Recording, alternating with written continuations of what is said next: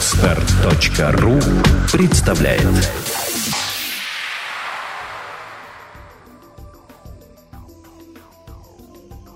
Со всей ответственностью могу заявить, что это самый дурацкий и рискованный план из всех возможных. Но черт меня побери, если я знаю, как можно обойтись без штурма. Так что голосую «за» и можем переходить к обсуждению деталей. Так закончил свой комментарий Палыч и зашелся в приступе скрипуче-булькающего кашля. За последние два года он очень сдал, постарев десятилетия на полтора. Изменились его осанка, его голос, глаза приобрели стариковский мутный блеск. Сохранилась здравость его мысли, и пока она есть, с нами есть и Палыч. Доброго ему здоровья. Во всю стену раскинулось изображение лесистой территории размером 5 на 5 километров – Чуть левее центра находилось большое светлое пятно затопленного карьера. В полукилометре к югу расположилась группа зданий с яркими оранжевыми крышами и прижавшиеся к ним кругляшки резервуаров для хранения уранового раствора. Во все стороны через разноцветные пятнышки пустырей, озер и лесов раскинулась паутина грунтовых дорог разной ширины и степени ухоженности. Одна из них, проходя по тонкому перешейку между двух озер, почти упиралась в отмеченную красным пятном прыжковую точку – мы смотрели на сделанную в 2012 году спутниковую фотографию крупнейшего канадского уранодобывающего комплекса Рэббит Лейк. Когда-то здесь было так много урана, что добывать его можно было открытым способом. Потом запасы истощились, и шахтерам пришлось уменьшать объемы добычи, сократив ее мощности до одного единственного подземного рудника. Судя по отслеживанию сети, именно этот объект начал пользоваться у странников невиданной популярностью – Сразу мы подумали, что несколько прыжков, принятых этой точкой, могут быть обычной ловушкой, какие мы серомордами регулярно устраивали друг другу. Разведка методом касатика показала, что от точки в направлении комплекса идет расчищенная дорожка, охраняемая отрядом численностью от 4 до 10 человек. Укрепление было расположено сбоку от рамки таким образом, что позволяло уверенно поражать только что прибывших бойцов, в какую бы сторону они ни шли – Само по себе это обстоятельство, хотя и не опровергало предположение об очередной ловушке, заставляло задуматься. Слишком уж масштабной получалась подготовка противника для уничтожения одного разведотряда. Слишком зловеще выглядел этот внезапный интерес к ядерной энергетике. Что происходит на Рэббит Лейк сейчас? Сильно ли пострадал рудник за 38 лет запустения? Много ли раствора осталось в резервуарах и на что он годен? И самое главное – на кой черт серомордым вдруг так понадобился уран? Чтобы использовать его в энергетике или тем более в военных целях, уран нужно обогатить. Никакой возможности для этого у нас не было и не будет еще достаточно долго. Есть ли она у странников? Вероятность невелика. Но на кону стоит небывалый технологический прорыв, который вполне способен похоронить все наши надежды на победу в этой войне. Вне всяких сомнений враг будет готов к нашей атаке – но здесь стоит заметить, что он даже отдаленно не представляет, насколько мощная эта атака может быть. Против нас играло полное незнание положения дел на объекте и диспозиции противника, а также отсутствие связи с местным населением. Но при этом у нас на руках было два сильнейших козыря, которые при грамотном использовании могли спутать серомордом все карты. Даже если это была всего лишь ловушка, крупнейшая из всех, с которыми мы когда-либо имели дело. «Браво, Палыч! Твоя рассудительность, как всегда, исчерпывающая. Итак, давайте еще раз прикинем, с чем нам придется столкнуться. Томми встал со своего кресла, одернул мундир и принялся в обычной своей манере расхаживать по залу. Его падавшая на карту тень добавляла ситуации драматизма. Широкоплечий силуэт с выделяющимися плитками погон скользил по лесам, где в ожидании нашей атаки затаился враг – Судя по засеченным прыжкам, на объекте присутствует никак не меньше 60 серомордых. В данный момент наши техники блокируют их точку своими вызовами, обеспечивая нам небольшой запас времени на подготовку удара. Поэтому действовать нужно как никогда решительно. Интересно, что за два часа блокады противник не предпринял попытки контратаковать нас. Очевидно, не желая оттягивать силы сохраняемого объекта. Давайте посмотрим на карту – Томми сделал шаг в сторону и указал рукой на тонкую линию дороги, проходившую между двух озер. На их месте я бы в первую очередь обложил вот это место. Перешейк совсем узкий, около 10 метров в ширину при 30 метрах длины. Устроить здесь бойню – милое дело. Классика тактической науки. Движение в обход озера мы в расчет не принимаем. Это слишком долго и опасно. В первую очередь нам следует остерегаться чего-то вроде скрытого дзота в этом районе, скорее всего сразу за перешейком. Учитывая то, что противник готовится встретить всего один отряд, такие меры безопасности кажутся чрезмерными. Но важность этого объекта всей операции вполне может заставить его дополнительно перестраховаться. Далее. До объекта предстоит двигаться 2,5 километра по узкой извилистой дороге. Возможно, странники просекли в лесах новую дорогу, более короткую и прямую – но этого мы опять-таки знать не можем. На этом пути следует остерегаться снайперов и пулеметчиков, которые будут действовать по методам партизанских отрядов. Минные заграждения маловероятны. Очевидно, у противника есть серьезные основания для того, чтобы собрать основные силы на объекте. Это могут быть инженерные войска или даже разнорабочие. Мы не знаем. Но и сбрасывать со счетов вероятность засад на каждые сотни метров тоже не стоит. Томми замолчал и с легкой улыбкой обвел взглядом всех присутствующих генералов. Не дождавшись замечаний, он подошел к столу с компьютером и сменил слайд. На экране появилась первая страничка из доклада, сделанного учеными две недели назад. Над схемотехническими чертежами, вверху большими буквами, было отпечатано его название «Увеличение длительности работы врат за счет дополнительного источника энергии». Его суть сводилась к тому, что подведя к точке дополнительное питание от сверхмощного источника, можно было добиться того, что врата будут поддерживаться в открытом состоянии намного дольше. В качестве рабочего варианта этого проекта дополнительная энергия поступала к точке напрямую от нашей ГЭС. На испытаниях врата проработали около 25 секунд. Больше решили не держать их из соображений безопасности. Система работала стабильно, и по всем теоретическим выкладкам – обеспечивала уверенное время непрерывной работы до полутора минут. Цена этим испытаниям оказалась немаленькой. Ряд крупных аварий в электросистеме Солиса. В бой пойдут сразу пять отрядов, то есть сотня бойцов. Двигаться будем растянутой колонной, с обязательной разведкой прилегающего к дороге леса. Во главе колонны пойдут три тяжелых броника, что позволит нам сразу подавить аванпост. Командование операции я беру на себя. По залу прокатился негромкий шепот – я почувствовал на себе как минимум два взгляда, искавших с кем бы недоуменно переглянуться. В конце концов, это уже превратилось в штабную традицию. Переубедить Томми в чем-либо можно было лишь единогласно выступив против, и то лишь в одном случае из трех. Можно ли обвинить в безответственности человека, рискующего оставить Солис без командора? Легко. Но при этом каждый находящийся в зале – да чего уж там, любой гражданин Солиса знал, что этот человек ни разу не был ранен и не провалил ни одного задания, которым руководил лично. Я воевал рядом с ним плечом к плечу. Я видел, как одним своим присутствием он превращает напуганных и смущенных солдат в богов войны.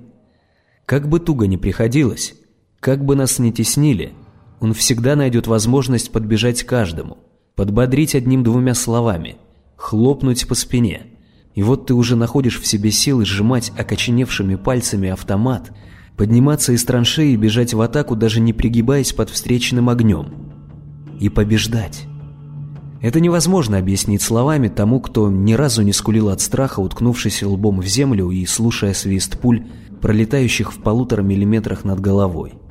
Тому, кто не переживал чудесное превращение длительностью в один удар, бешено колотящегося сердца, когда страх вдруг ломается – его место занимает ревущая, как адское пламя, решимость.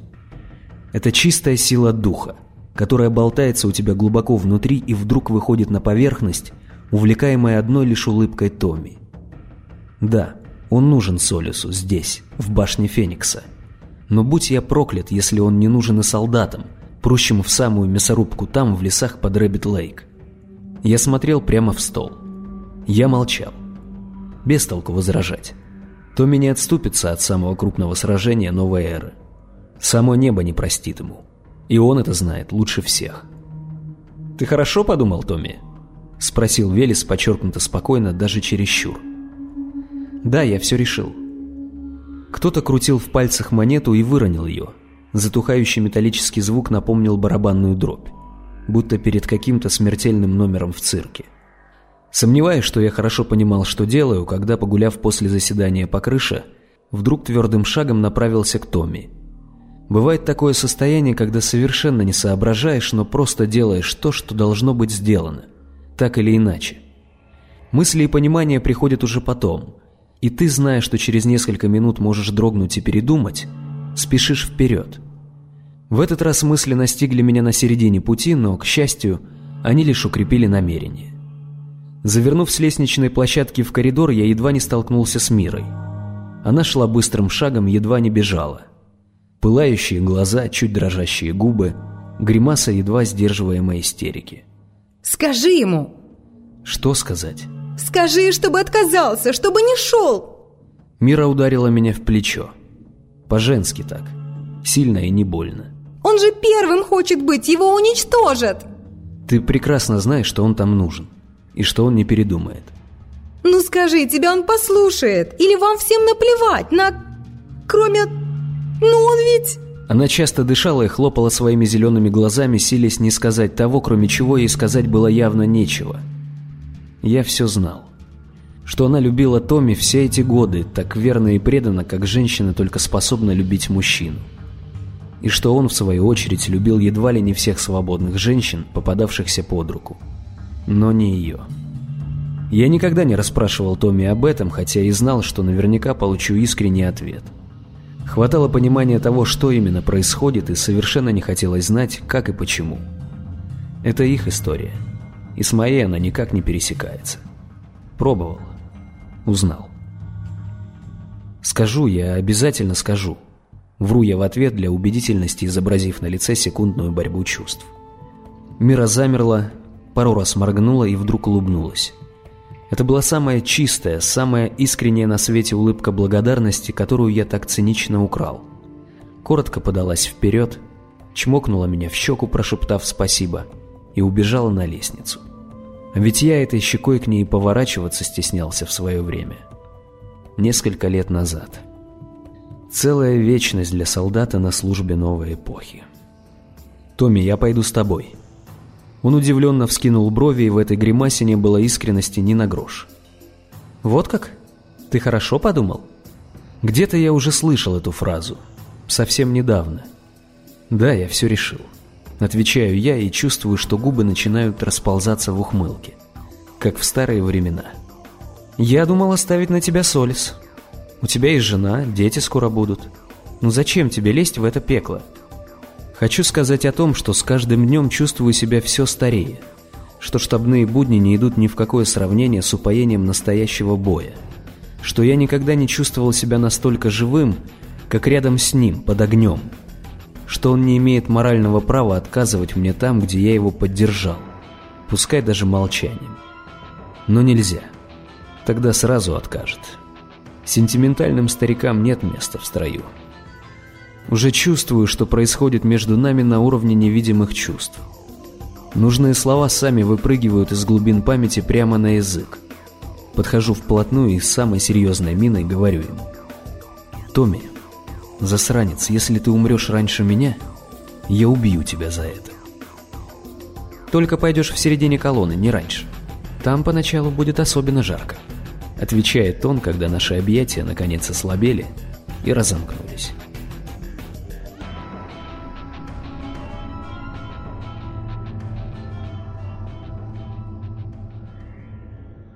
Тяжелая броня или ТБ-50 стала тем недостающим звеном в цепочках наших тактических схем, которая в былые времена представляла бронетехника.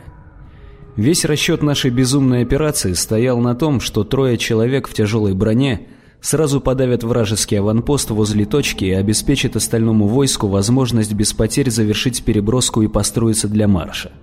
На это им отводилось 18 секунд – Максимум, что можно было выкроить из времени на переброску без того, чтобы последнему солдату в колонне отхватило задницу закрывающимися воротами.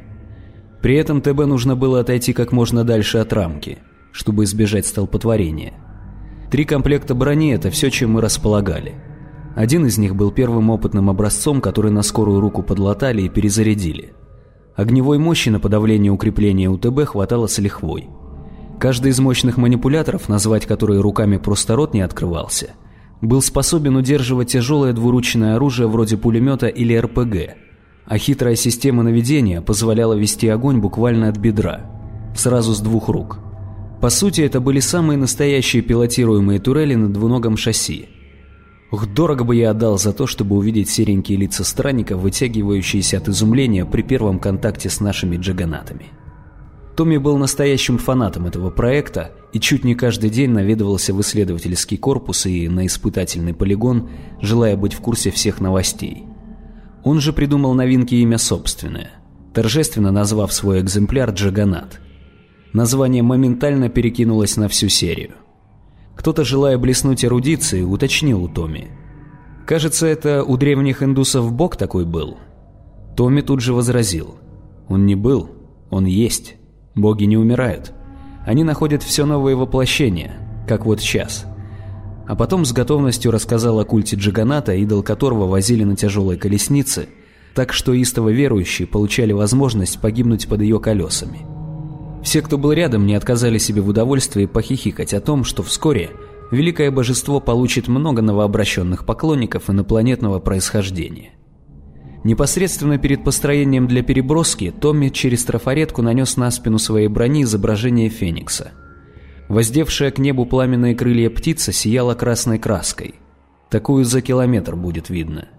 Я заметил, что лучше ее закрасить или соскоблить, пока не поздно. Наверняка вражеские снайперы и гранатометчики обратят особое внимание на гербовую броню. Томми ответил, что на самом деле одинаково хреново придется всем пилотам ТБ и заметил, что рисунок предназначен для наших солдат.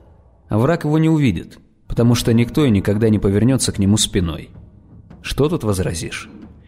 Превращать переброску нашей армии в пышную церемонию изначально никто не планировал. Мы находились на площади Рассвета, самом главном плацу Солиса. Это великолепное место с рядами флагштоков, высокой гранитной трибуной и размеченными белоснежной краской секторами для построения использовалось чисто для военных парадов и других торжеств. Но сегодня в самом центре площади находилась извлеченная из мавзолея прыжковая точка, прибавившая в объеме раза в три из-за всего дополнительного оборудования, которым она была увешана и обставлена. К ней подходил чудовищных размеров жгут кабелей толщиной в добрых полметра. Якобы из-за того, что техники не нашли возможности дотянуть питание до любого другого достаточно крупного плаца, мы стартовали именно отсюда – Вдобавок, вчера здесь проходила репетиция парада, открывавшего сезон спортивных игр, и вся праздничная атрибутика осталась на своих местах.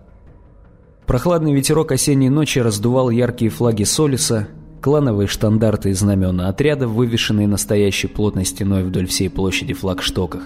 Свет ярчайших прожекторов в плотном воздухе рассеивался, так что казалось, будто светится все пространство вокруг нас будто на футбольном стадионе в Москве, куда я попал много лет назад, когда был ребенком. Сладкий привкус праздника в леденящей горькой похлебке грядущего сражения.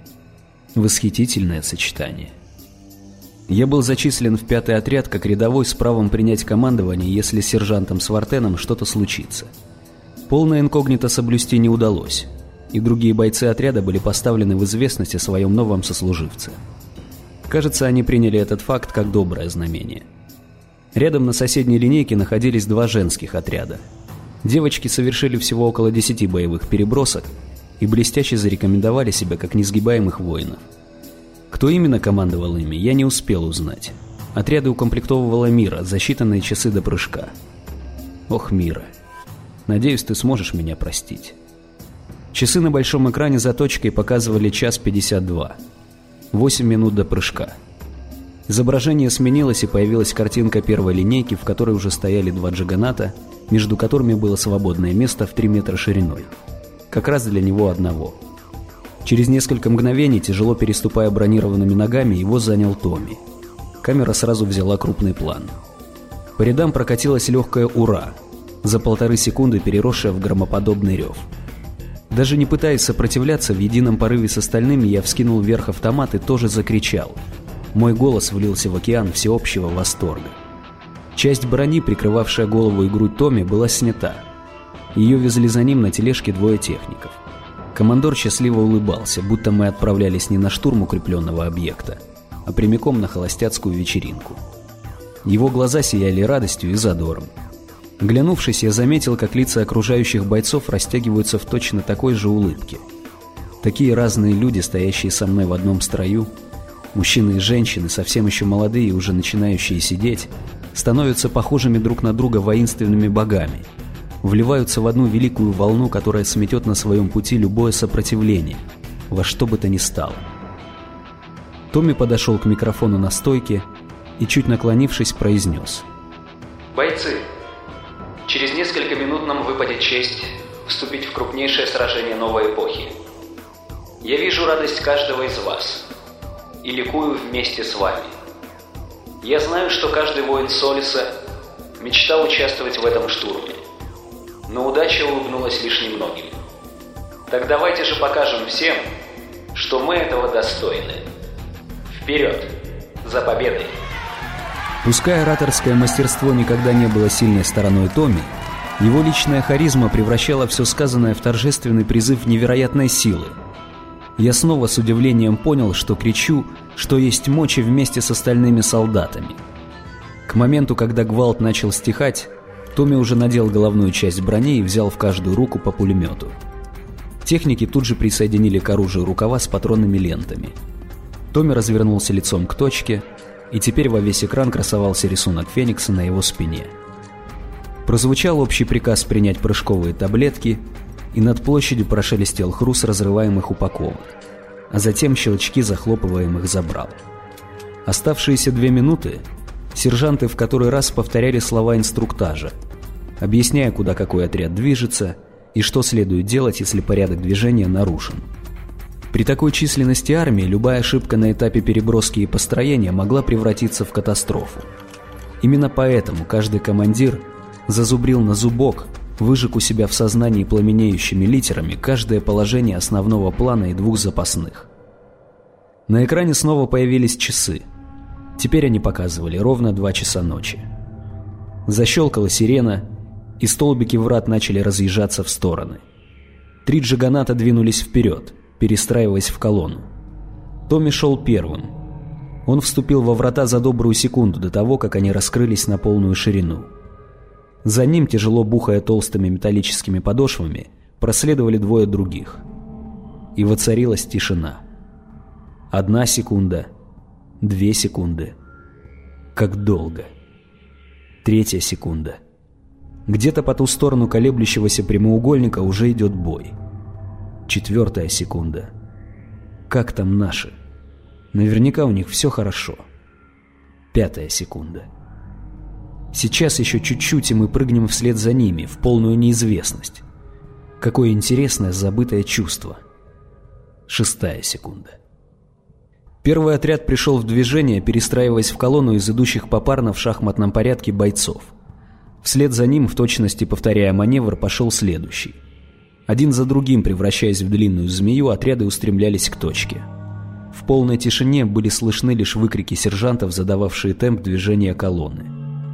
Когда мы сдвинулись с места, присоединяясь к шествию, первый отряд уже поднялся к самым вратам. 18 секунда. Звуковой сигнал. Ну, понеслась. В плотном строю, слегка ударяясь плечами, мы быстро шагали к вратам.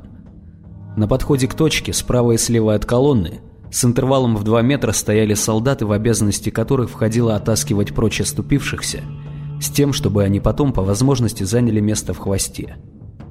Обошлось. Все шагали ровно и уверенно. Следуя выкрикам сержанта, идем четко в ногу. Слышен ровный приятный звук быстрого строевого шага. Точка все ближе и ближе. Эх, не сбиться бы на пандусе. Левой, правой, левой, правой. Вот и врата. Еще один шаг и проваливаюсь в нигде и никогда. Прибываю там то ли одну сотую секунды, то ли целую вечность, и тут же бегу дальше, даже не сбиваясь шага. Холодный свет прожекторов сменяется мягким сиянием раннего вечера. Где-то справа раздается жуткий грохот, но по сторонам смотреть нельзя. Держим строй, плавно выруливаем далеко вперед и налево к деревьям. Отработанным маневром размыкаемся в широкую цепь. Теперь можно оглядеться. Прибывающие нескончаемым потоком отряды по очереди выходят направо и налево, выстраиваются по бокам вдоль дороги, образуя что-то похожее на коридор страсти чудовищных размеров. Нам повезло с расположением. Те, кто стоит ближе к укреплению, присели на корточки, чтобы не поймать шальную пулю. Хорошо видны джаганаты. Все трое в полном порядке. Ведя непрерывный огонь, подходит вплотную к сложенной из мешков стене укрепления. Дальний угол стены развален. Неподалеку валяется пустая труба гранатомета. Джаганат с Фениксом на спине подходит к пролому и дает внутрь очереди сразу из обоих пулеметов. Невольно представил, что происходит внутри. И от этого сделалось страшно. Томми прекратил стрельбу, повернулся и поднял оба пулемета вверх, на изготовку. Его сообщение «Зона зачищена» прозвучало одновременно с хлопком закрывающихся врат. Быстрая перекличка показала, что все бойцы успешно прошли переброску. Потерь в столкновении мы не понесли. Командующие отошли к развалинам утвердить дальнейшие планы. У нас же появилось немного времени для того, чтобы поглазеть по сторонам. Как и предполагалось, от точки через осенний лес шла прямая узкая дорога. Идти по ней получится только попарно. Удобный отрезок для того, чтобы накрыть огнем группу из десяти бойцов. Только в этот раз нас больше. Гораздо больше. Страх перед неизвестностью пискнул и погиб под тяжелой пятой уверенности. Мы лучше подготовлены, нас больше, мы с тяжелой броней. Мы победим. Выстроенные шеренгами бойцы стояли без единого движения. Скользя по ним взглядом, невольно задержался на женских отрядах, которые стояли прямо напротив нас. Женские бронекостюмы были изготовлены с учетом разницы физиологии, и сделано это было изящно и со вкусом. Рельефные нагрудники своей формой вполне однозначно намекали на содержимое, а защита ног совершенно не скрывала изгиб талии и крутизну бедер. Совещание закончилось, командующие вернулись к своим отрядам, а мимо нас вперед по дороге прошагал Томми. Спереди его броня была сплошь покрыта мелкими углублениями, а на правом плече красовалась одна большая вмятина с неровными краями и круглым центром.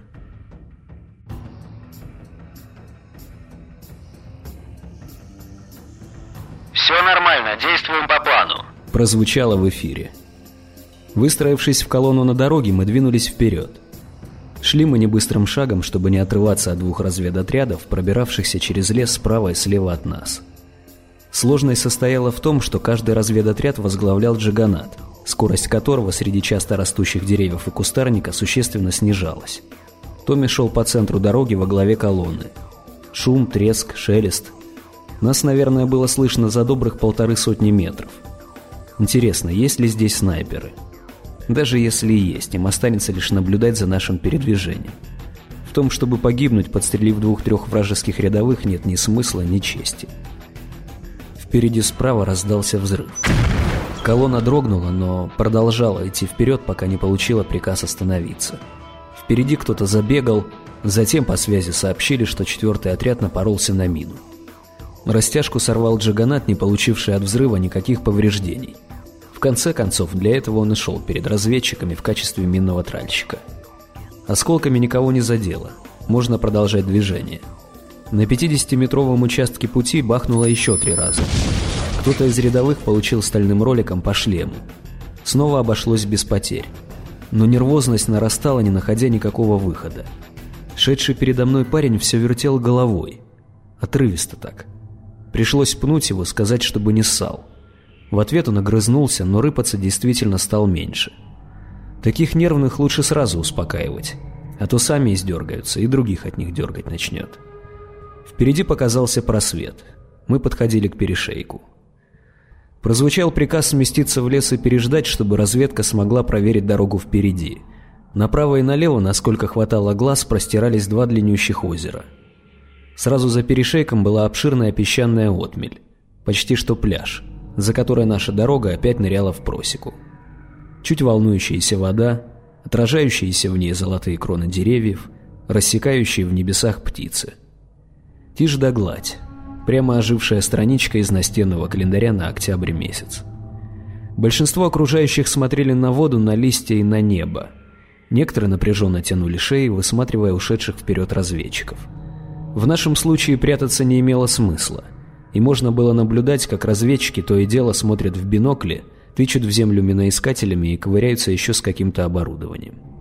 Исследовав перешеек и отмель, они еще немного походили по окрестному лесу, и вернулись, передав сообщение о том, что следы присутствия неприятеля не обнаружены. Точнее, следы на песке были, в большом количестве. Но это и все.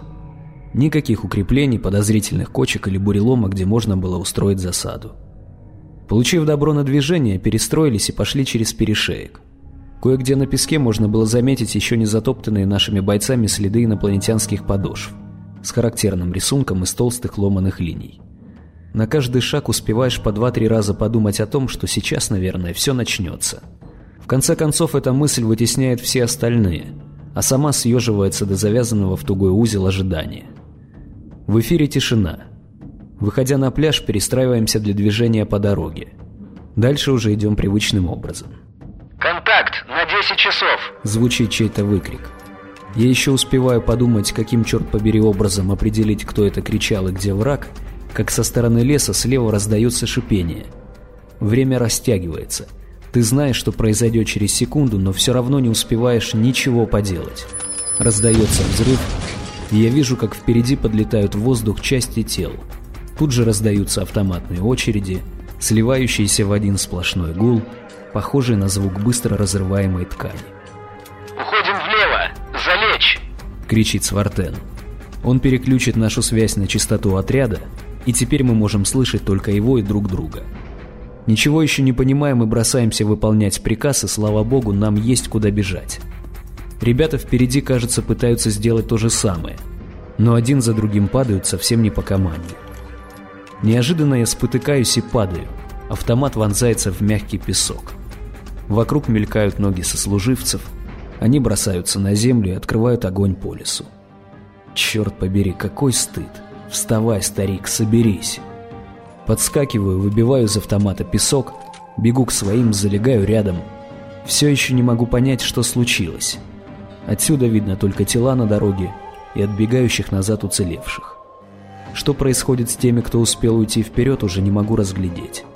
«Скрытые дзоты, две штуки, справа и слева от дороги, открылись сразу после разведчиков». Это кричит сержант, повторяя только что услышанное по офицерскому каналу связи. Подползаю к краю пляжа, осторожно приподнимаю голову. Ага, вот они гады. Участок, покрытый опавшей листвой земли между деревьями, вздыбился, образовав приподнятую с одной стороны крышку над ямой, откуда торчат несколько стволов, стреляющих без остановки. Два раза прямо перед зотом хлопнули гранаты, но никакого видимого эффекта они не произвели. На дороге среди лежащих тел взметнулась фигура и, не пригибаясь, побежала прямо на огонь. Солдатик, сбросив автомат и рюкзак, летел вперед серой птицей, невообразимой скоростью закладывая виражи между деревьями и приближаясь к дзоту. Чертов псих. Неужели ты думаешь, что тебе это удастся? Ну, пускай тебе помогут все боги этого мира. Я начал стрелять в темную щель под крышкой, даже особо не надеясь попасть. Но надеясь хотя бы отвлечь засевших там серов. Несколько выстрелов, и мой автомат заклинило. Дьявол. Я рванул на себя рукоятку затвора и засунул в окошко палец, тщетно пытаясь выковырять зажеванную гильзу. А когда поднял глаза, увидел, как солдатик падает на спину, в каких-то двух метрах от зота. Несколько секунд, и зажатая в его руке граната взорвалась. Торчащие из-под крышки стволы задергались, задрались кверху и исчезли. Накрыл. Несомненно, накрыл нескольких тварей. Рядом еще раз несколько раз ухнули взрывы. Кто-то пытался и никак не мог попасть из подствольников. Пользуясь смятением, я прицелился и нажал на спуск своего гранатомета. Чавкающий звук, мелькнувшая впереди граната и... Взрыва я не увидел. Пуля ударила меня в шлем, чуть правее лба. В шее хрустнуло, в глазах сверкнуло и померкло. Сколько прошло времени? Я не знаю, наверное, секунд пять или десять. Подняв голову, я удивился желтому пятну, застилавшему все поле зрения, а затем убрал прилипший к прозрачному забралу крупный кленовый лист. Провел рукой по сфере шлема, Нащупал сбоку крупную выбоину, через которую можно было просунуть палец и почесать голову. Под крышкой дзота снова бахнуло. К ней приближались ушедшие вперед и отсеченные атакой разведчики. Они шли, то и дело пригибаясь и заливая чередями темную щель. Приблизившись вплотную, заглядывали вниз, и кто-то спрыгнул в яму. Один из разведчиков выпрямился и помахал рукой. Чисто. «Отряд, подняться! Все ко второму дзоту!» Бежим, перепрыгивая через скотчки, пни и тела. Еще издали замечаем дивную картину. Подтягивающиеся со всех сторон бойцы не стреляют, а лишь вытягивают шеи, стараясь разглядеть что-то впереди. Там, среди деревьев, Происходило нечто странное, ужасающее возня. Крыша над ямой дзота отсутствовала, над ее краем шевелилось нечто похожее на огромного коричнево-красного жука. Взлетали и снова опускались руки, покачивался бронированный корпус, раздавались приглушенные крики. Томми подходил к яме, когда они прикрыли крышку с одной стороны. Бросил мне через плечо стоявший рядом разведчик. Тогда он влез на нее и провалился внутрь. Теперь вот, проводит нашу политинформацию. Я едва дышал после рывка, в голове еще гудело от попадания пули, и эта неожиданная шуточка растянула мое лицо в улыбке. Чуть не сдохли и уже шутим, надо же. Хлопнув его по спине, я подошел ближе. Ощущение, что я смотрю на гигантского земляного жука при взгляде сверху только усилилось. Дно ямы было завалено тонкими бревнами, бывшей крышкой дзота. Среди них лежали в ужасных позах вражеские бойцы. Вывернутые под невероятным углом шеи, заломленные ноги, сложенные чуть не пополам назад спины. Некоторые тела шевелились, загребали руками грязь и безуспешно пытались выползти из-под бревен. Томми, которому удалось непостижимым образом подняться на ноги среди всего происходящего хаоса, подходил к ним и методично добивал выживших. Лежащих он растаптывал огромными ногами своего джаганата, наносил удары бронированными предплечьями. Поднявшихся впечатывал в стены землянки, наваливаясь на них всей своей чудовищной массой. Одному Серу удалось дотянуться до автомата и даже вскинуть его к плечу, до того, как Томми схватил ствол и сильно рванул на себя. Перехватив его как дубину, Томми нанес несколько сокрушительных ударов по шлему, после чего автомат развалился на части. Сползавший по стене странник с трудом поднял голову и тут же получил медленный, но немыслимо мощный тычок ногой в живот. Он дернулся, сложился вперед и, наконец, обмяк, будто гусеница, которую проткнули тонкой веточкой. Из-под шлема заструился кровавый ручеек.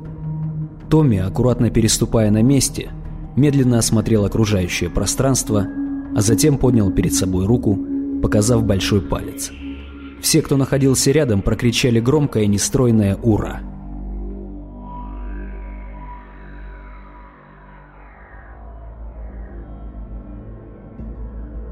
Прозвучала команда занять круговую оборону. Нужно было потратить драгоценное время для того, чтобы собрать раненых и убитых, разобраться в ситуации, подсчитать потери, выкопать из-под земли Томми. Наш отряд оказался в числе тех, кому выпало собирать тела. Сержанты все время отдавали приказы и подгоняли нас в своей обычной гавкающей манере. Это помогало мне не расслабляться и отвлекало от невеселых мыслей. От своего напарника по переноске погибших – я так и не спросил его имени, равно как и он моего. Мне удалось узнать то, что он уже выяснил о произошедшем. Второй отряд, шедший справа от дороги, потерял своего джаганата. Он получил прямое попадание фугасным выстрелом РПГ и, потеряв баланс, упал на землю. Серьезных повреждений он при этом не получил, но и подняться уже не смог. Сейчас его ставили на ноги при помощи встроенной лебедки, трос которой перекинули через сук ближайшего дерева. В момент взрыва гранаты окружающих посекло осколками, но на удивление не сильно. Почти всех можно было вернуть в строй. Второго джиганата остановил Томми, приказав ему прикрывать свой отряд, а сам в это время попер на дзот. Восьмой отряд, который шел вторым в колонии и получил первый фугас, погиб почти полностью. В общем итоге наши потери составили 10 человек убитыми и 17 понесшими тяжелые и средние ранения – при всей скорбности положения это была не самая плохая статистика. Нас атаковали из засады с применением реактивных гранатометов десятеро вражеских бойцов. Правда, новоиспеченным вдовам этого не объяснить. Погибших мы сложили в одну яму дзота, прикрыв флагом. Томми произнес короткую речь. Из разряда «Эта жертва навсегда останется в наших сердцах, но видит небо», она была не напрасной. После флаг свернули – Ему еще предстояло быть водруженным на захваченном объекте. С ранеными оставили троих, снабдив их всем необходимым для оказания первой помощи.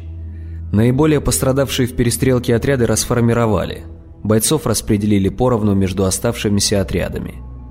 Я поменял свой заклинивший автомат и пробитый шлем на исправное снаряжение у одного из раненых. Уменьшившись до 70 человек, наша ударная армия построилась для продолжения наступления – Томми задержал марш-бросок, пожелав осмотреть строй. Вытянувшись по стойке смирно, мы ждали, пока он прошагает от самой первой пары до последней, и затем вернется назад. Свой обход он комментировал в общий канал заявлениями вроде «молодцом», «славно держишься», «красавец», «умница», «горжусь вами». Его броня была покрыта комьями грязи, бурыми мазками крови и невероятным количеством вмятин от пуль. Будто поверхность бруска пемзы, подумалось мне. Феникс на спине почти не пострадал. Его даже вроде как протерли от грязи. Удивительным образом этот обход вселял в сердце желание идти дальше. Атаковать, стрелять, рвать зубами, если придется. Боевая магия Томми. Нам оставалось пройти еще два километра до автостоянки, где мы ожидали встретить еще один очаг сопротивления на пути к комплексу. И затем еще полкилометра до основной группы зданий, предположительно место основной битвы. Марш проходил гладко и спокойно. Больше не было никаких растяжек в кустах и засад. Чувствовалось, что это не было еще одной уловкой. Противник потянул все силы и ресурсы на территорию комплекса, сжавшись в комок и ожидая нашего пришествия. Ну погодите, родимые, мы уже скоро. Постараемся успеть до темноты. Дожидаться захода солнца на неизвестной территории нам было совсем не с руки. Поэтому спешили как могли. Боевой адреналин схлынул, начало заметно мутить. Вдобавок сильно болела набухавшая под шлемом шишка. Лишь бы на глаз не наползла. Принял противорвотное и три таблетки обезболивающего. Стало заметно легче. К стоянке подходили со всеми мерами предосторожности. Однако там не было ни души. Более того, не было замечено никаких попыток организовать оборону. Разваленные стены, непримятая трава, полное запустение – все самое интересное ждет впереди. Снова перестроились, углубившись в лес и разомкнувшись в цепь. Джаганаты все так же шли впереди. За деревьями показались строения, обнесенные по самому краю расчищенной территории свеженатянутой сеткой рабицей. На крышах строений были возведены аккуратные кубики укреплений из мешков, за которыми мелькали макушки занимающих позиции бойцов. Наверняка пулеметчики. Или снайперы. Может быть, гранатометчики. Но это все чепуха. Наши снайперы будут снимать их в два счета. Из леса-то. Дело выглядело верным.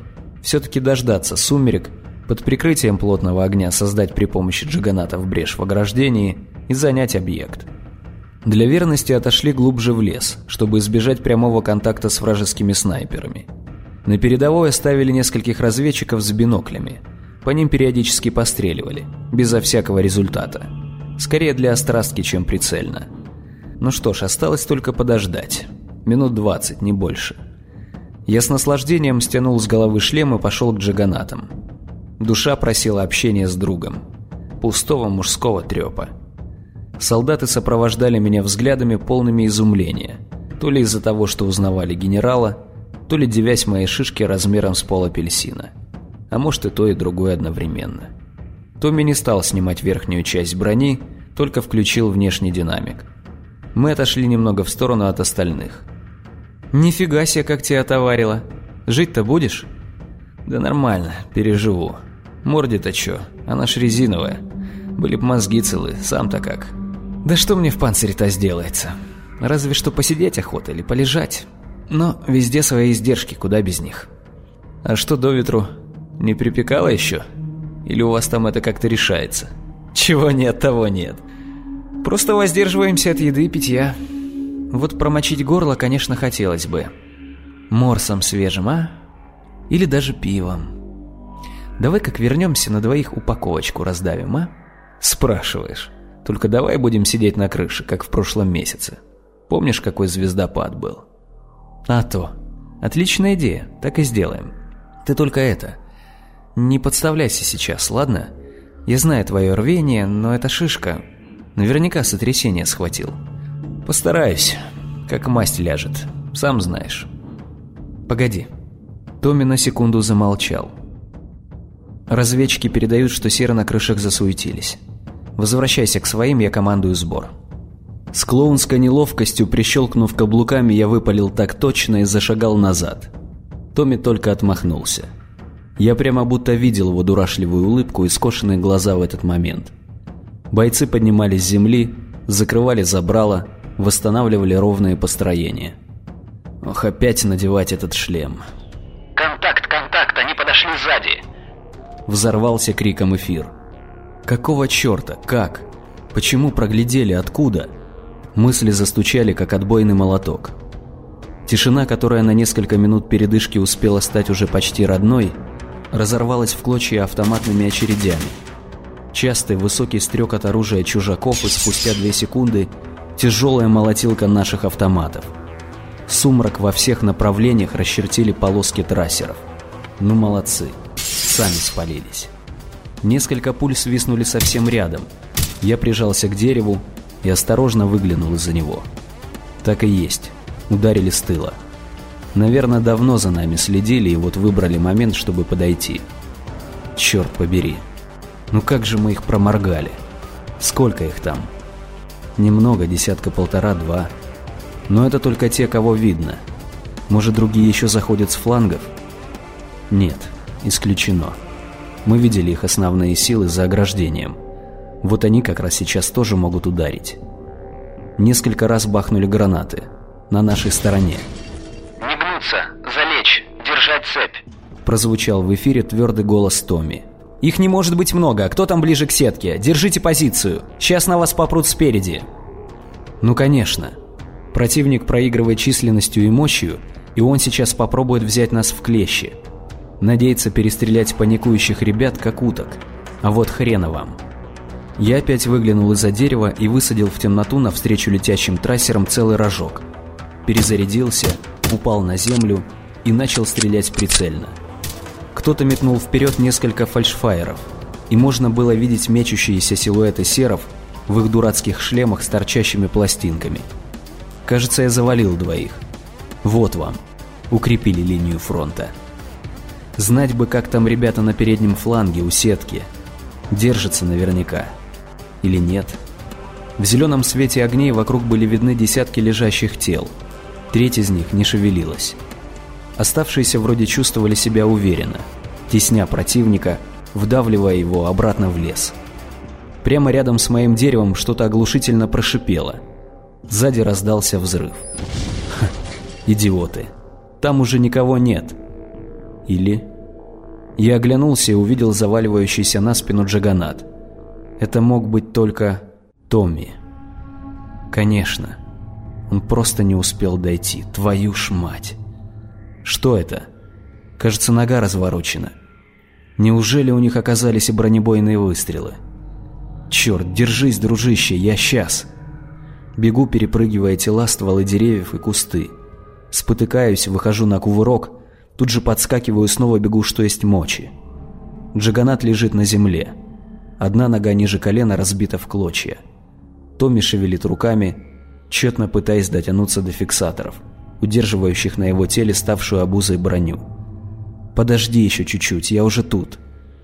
Что-то ударяет в бок, и дикая боль скручивает все нутро. Ноги цепляются друг за друга, падаю, как мешок с дерьмом, впечатываюсь мордой в землю. Секунды полторы борюсь, удерживая проваливающееся в темноту сознание. Вот же погонь, почему именно сейчас? Подбираю под себя колени, в глазах белеет от боли. По очереди начинаю двигать ногами, толкая вперед по земле свое тело. Руками помогаю только чуть-чуть. Если встать на четвереньки, точно отрублюсь. Нет, нельзя. Нельзя. Лежащий джаганат все ближе. Одной рукой все еще старается нащупать заглушки, второй уже в ярости колотит по земле. «Где подмога? Почему никто, кроме меня, не спешит к тебе? Ты не сообщил в эфир?» «Чертов гордец!» Подползаю вплотную, хлопаю ладонью по броне. Я уже здесь, не беспокойся. Не размахивай так руками, а то снесешь мне башку. В глазах плывет от жуткой боли. Нащупываю фиксаторы, запускаю в них пальцы, отщелкиваю. Один, второй, третий, четвертый и пятый. Готово. Освободившаяся левая рука тут же начинает открывать запоры, удерживающие головогрудную часть. Я же ковыряюсь с правым плечом. Заканчиваем мы одновременно. По самому центру груди джаганата образуется щель, и мы вместе в четыре руки откидываем тяжеленный кусок брони. Томми смотрит на меня выпученными пылающими горячкой глазами. «Феликс, ты...» «Слава небесам! Как там наши?» Интересно, как это он меня узнал? В шлеме-то, да в темноте. Ну, неважно, главное успел. Я, Томми. Плохо дело. Пруд с двух сторон. Но, кажется, мы сдерживаем натиск. Вот козлы. Но сейчас я им устрою. Выдыхает он судорожными движениями, расстегивая ремни, выползая из своей скорлупки на волю. Тут же подхватывает с земли пулемет и бросает взгляд на меня. Это что, кровь? Подстрелили? Да херня, бывает. Как обычно, в самый дурацкий момент в горле хлюпает, стараюсь говорить так, чтобы этого не было слышно. Получается. «Что значит херня? Да тебя весь бок разворотило!» Томми стоит во весь рост, будто не замечая сверкающих у него над плечами пуль. Пули его щадят. Обычное дело. «Да говорю же, царапина!» Выкрикиваю я, чуть не поперхнувшись кровью. «Сейчас отлежусь чуток и нормально». Одна из пуль пролетает прямо возле плеча Томми, вспарывая складку его гимнастерки. Он тут же прыгает за разверстый на земле джаганат, прикладывается к пулемету и начинает крыть короткими очередями. В перерывах кричит мне «Держись, наши ломят, сейчас медик будет». Я невольно любуюсь его напряженным, будто вырубленным из камня лицом, этим благородным профилем и вздувшимися скулами. Настоящий Аполлон. Такие банальные сравнения. Но мне сейчас не зазорно. Боль уже начала отступать, и я вспоминаю, что это означает. Успеваю поднять руку и перекрестить подрагивающего в такт пулеметным очередям Томми. Хорошо.